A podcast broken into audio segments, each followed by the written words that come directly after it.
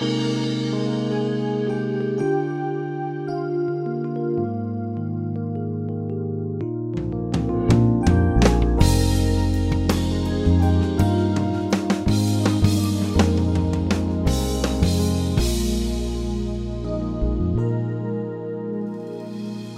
My name's Jon Redmond, and I'm the Associate Pastor at First Baptist Church in Pasadena, Texas. And today on Peace by Believing, we're going to be thinking about how we can experience the freedom that God intends for us to have.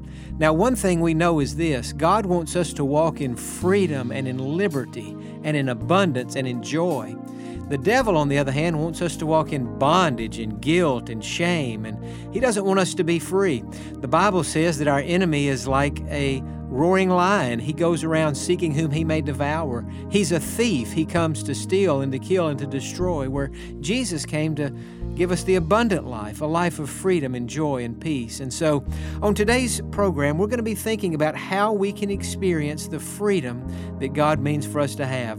This is a sermon that I preached to our church here in Pasadena. Uh, several months ago on the 4th of July weekend, and it was a blessing here on that day, and I'm praying this sermon will be a blessing to you. We live in a great country, and we are blessed to be citizens of the United States of America. and We're thankful to God for that. And I thought, as I began the message today, since it is a patriotic occasion, maybe I could tap into a little bit of American history. Now, I realize that the 4th of July has absolutely nothing to do with the Civil War.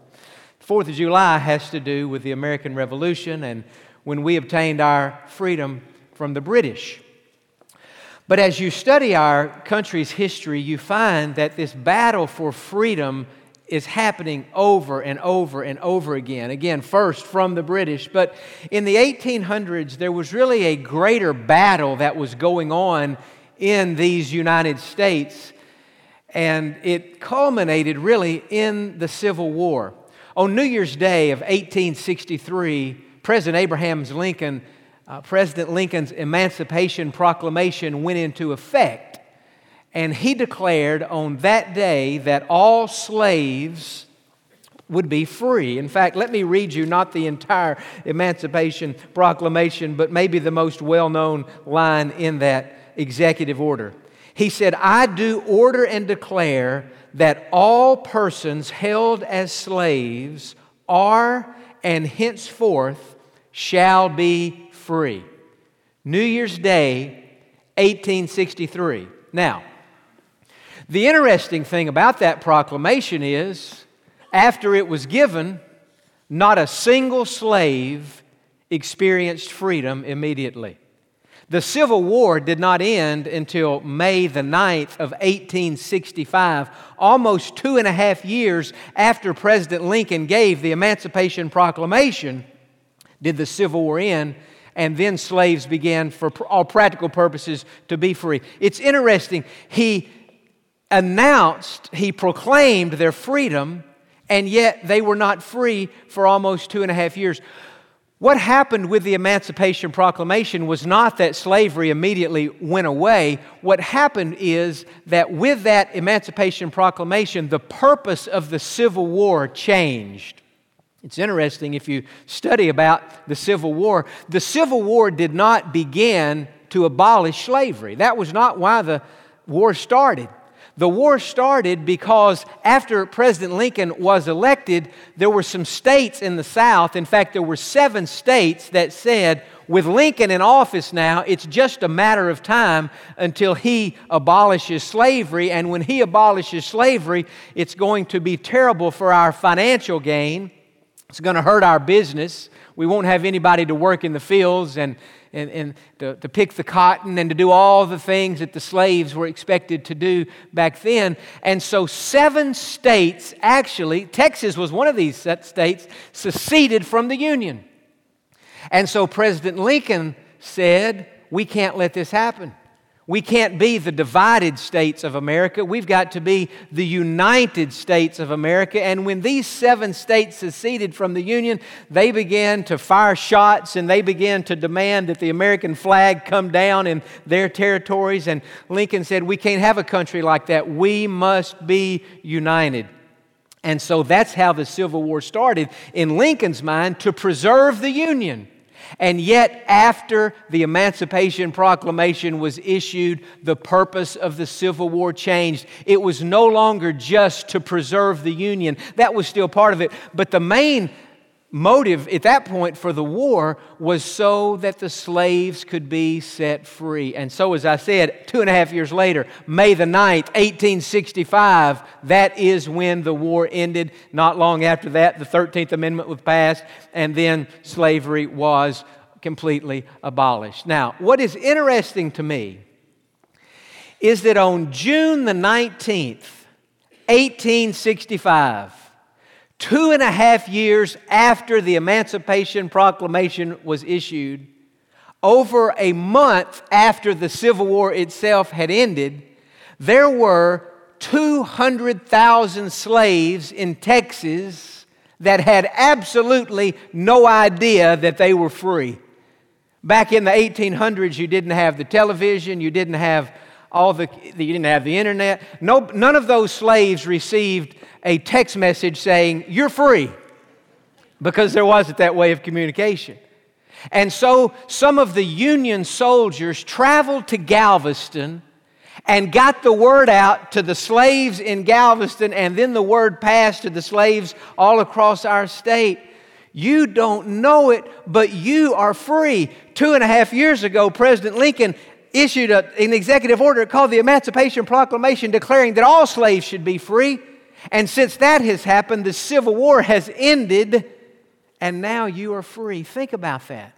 These slaves were free for a long time before they ever knew that they were free. They were free, actually, but for all practical purposes, they were still slaves. Now, as I am reminded of that very familiar story from American history, I think there is an easy segue into what I want to talk about today.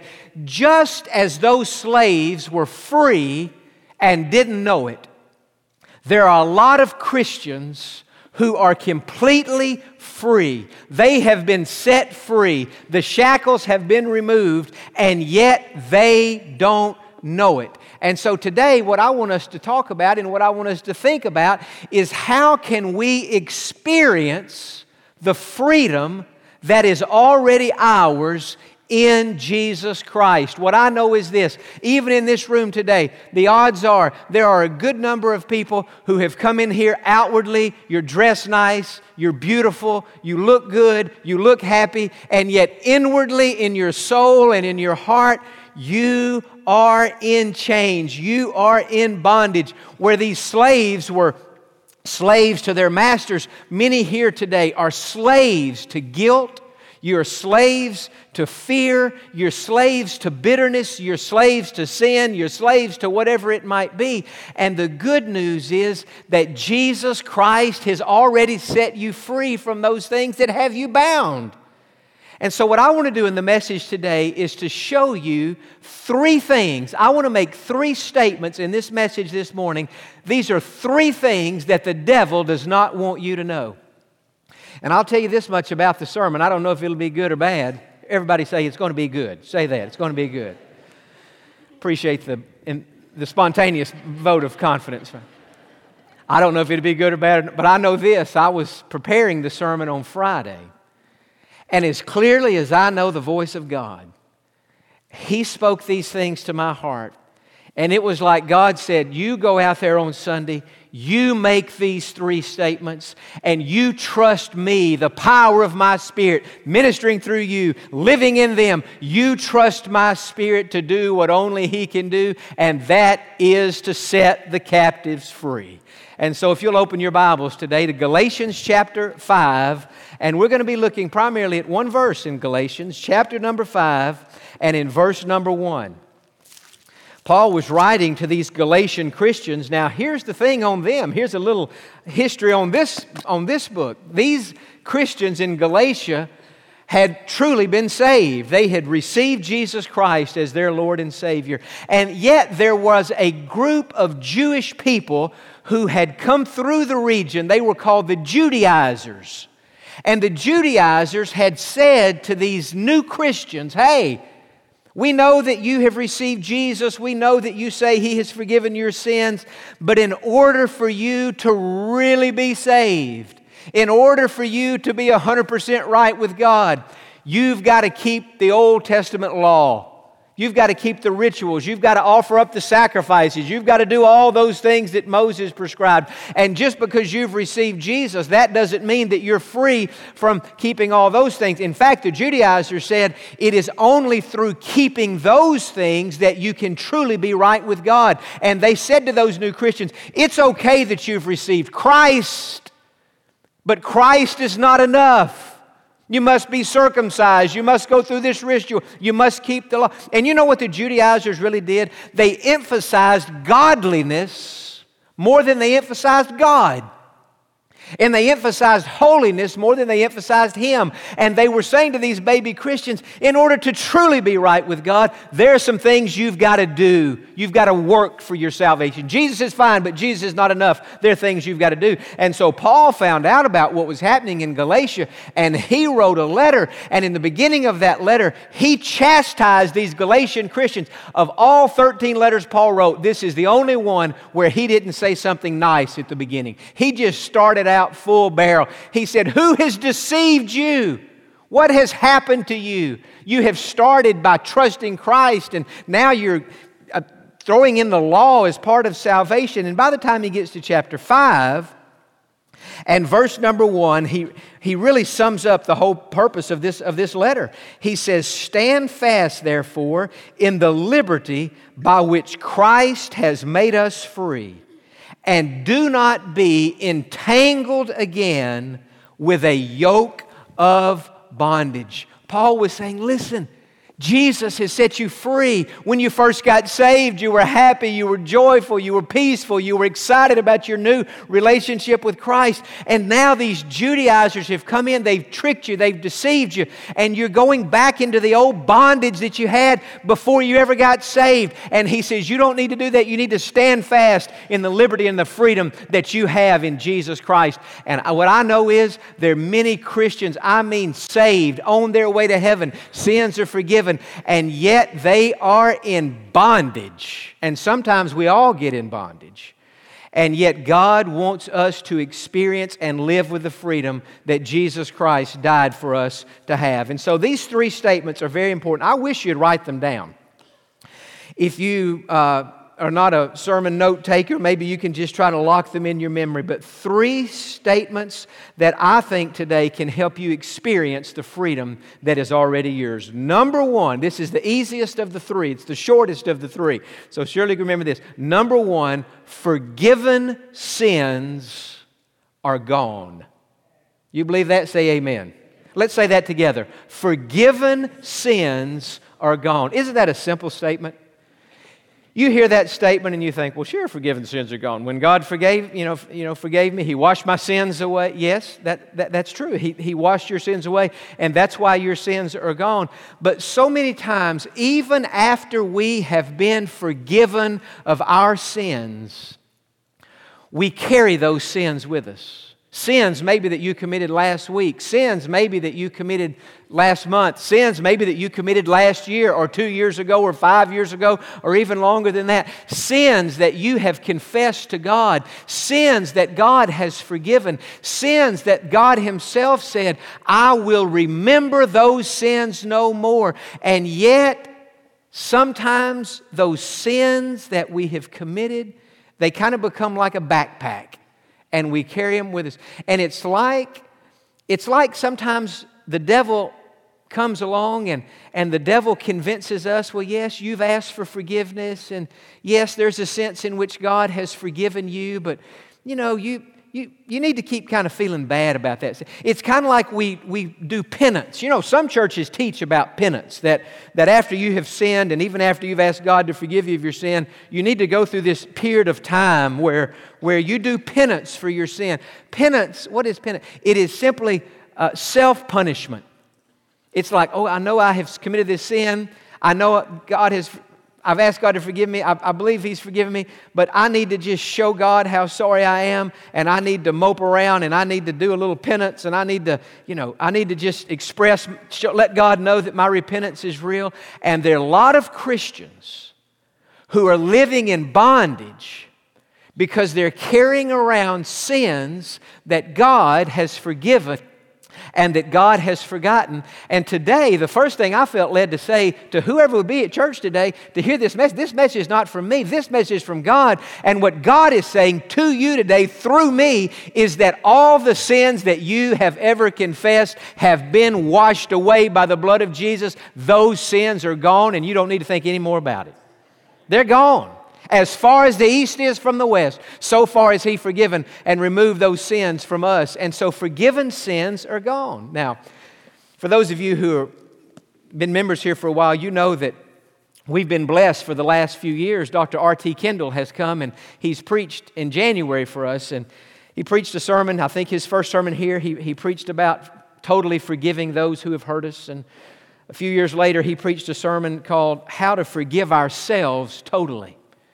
And it was a wonderful sermon, and, and he's written a book by that name, How to Forgive Ourselves Totally. And to be honest with you, and I never would have told this to Dr. Kendall because I have such respect for him, but when I saw the title of the book, I kind of thought, what do you mean, how, do you forgive, how to forgive ourselves?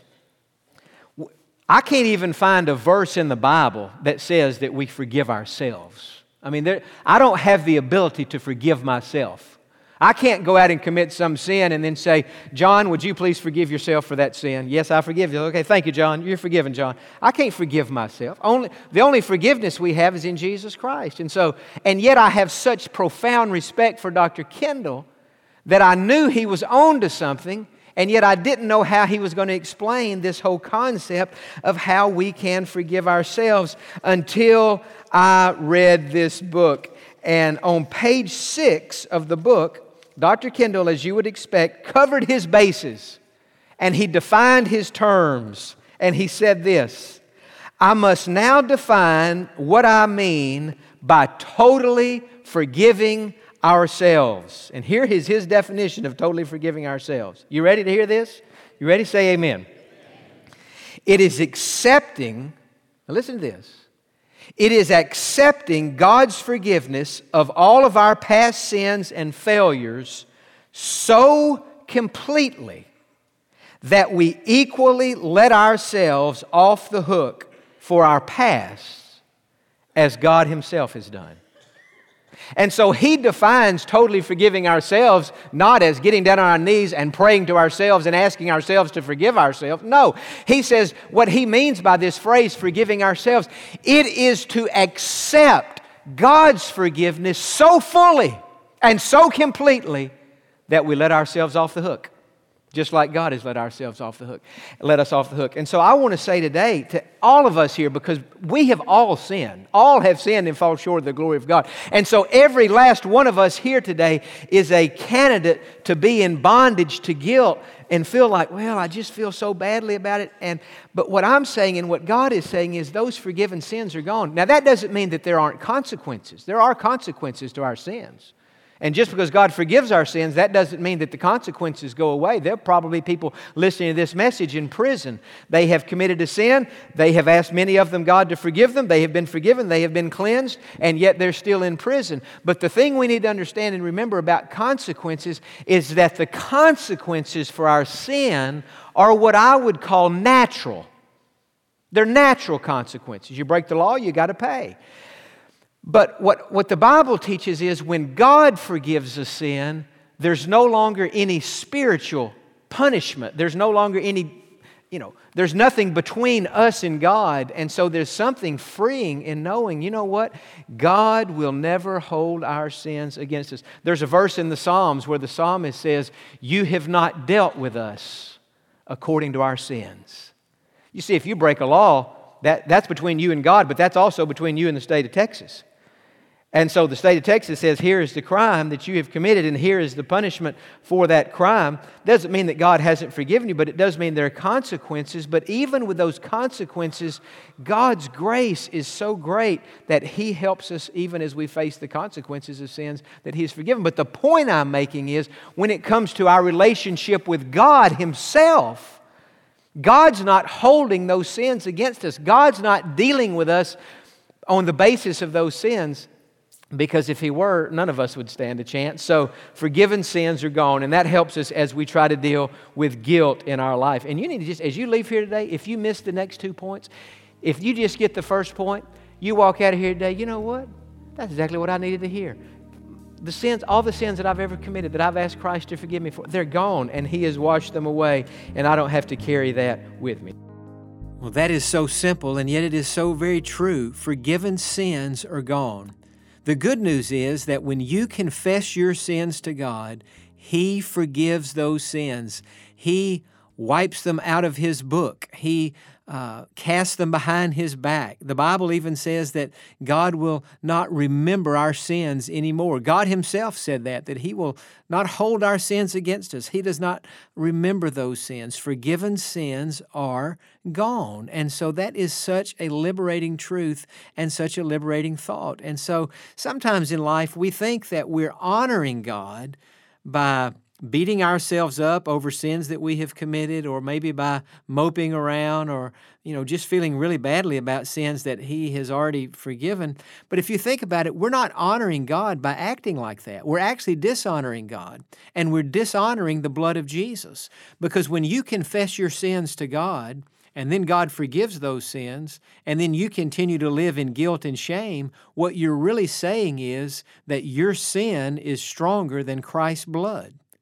You're saying that the sins that you have committed are stronger than the blood of Jesus. And so, in that sense, you're not honoring God by beating yourself up and living in guilt and shame. You're actually dishonoring Him and you're dishonoring the blood of Jesus. And so, I would encourage you today uh, don't do that when you have confessed your sins to God, even if you don't feel forgiven, we can't live by how we feel. We have to live by the Bible, by what God says. And God says in the Bible that if we will confess our sins, he is faithful and just to forgive our sins and to cleanse us from all unrighteousness.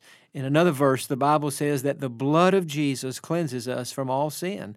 And so, if you want to honor the Lord, live like you believe that. Accept that by faith. And don't worry about how you feel or anything like that. Just live your life based on what God has said. Someone has said that the bridge between information and transformation is application.